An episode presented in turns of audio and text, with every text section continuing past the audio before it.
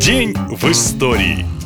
Современной мировой истории 2 августа стало днем, когда человек впервые смог увидеть космос с борта частного космического корабля. Всего три года назад на Землю вернулась первая частная капсула с двумя американскими астронавтами. До этого космос был территорией, доступной только правительственным компаниям, таким как НАСА или Роскосмос. Но сегодня увидеть дом в иллюминатор может, в общем, любой человек, у которого есть 50 миллионов долларов. И пусть цена пока фантастическая, космическая туристический туризм уже существует, и начало было положено именно в этот день. Ну а в российской истории 2 августа отметилось совсем другим событием. В 1933 году состоялось открытие Беломор-канала, великой советской стройки, символа социализма и успешности первой советской пятилетки. 227 километров канала проложили в рекордно короткие сроки, соединив тем самым Белое море с Онежским озером и выходом в Балтийское море. Это самый самый распиаренный из всех каналов в России во многом благодаря бессмертным одноименным папиросам и своей печальной истории. Но обо всем по порядку. Идею построить канал вынашивал еще Петр I. Было несколько проектов, и при нем проложили знаменитую Осудареву дорогу – настил из бревен, по которым можно было протащить суда из Белого моря до Онегу озера. Но ни сил, ни техники для строительства канала в то время не было. Потом к этой мысли возвращались, и в 1900 году некий профессор профессор Тимонов даже получил медаль на Парижской выставке за проект канала. Однако только в новой, уже коммунистической стране ее вождь Иосиф Сталин приказал приступить к работе. На строительство канала длиной более 200 километров отец народов дал всего 20 месяцев. Для сравнения, Панамский канал длиной 80 км строили 28 лет. В общем, мало того, что сроки были нереальными, так еще и денег никто не выделил. УГПУ приказали обеспечить строительство без лишних материальных издержек. А вот про человеческий ресурс ничего сказано не было.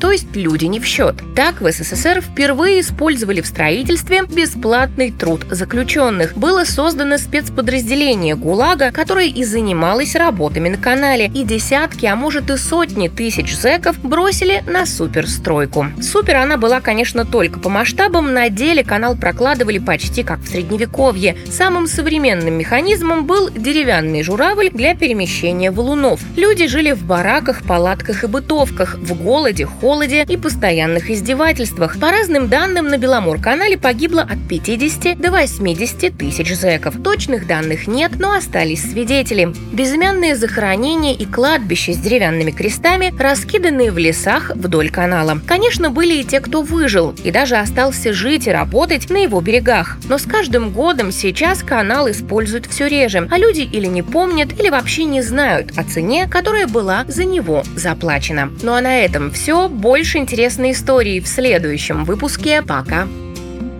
Наша лента. Коротко и ясно.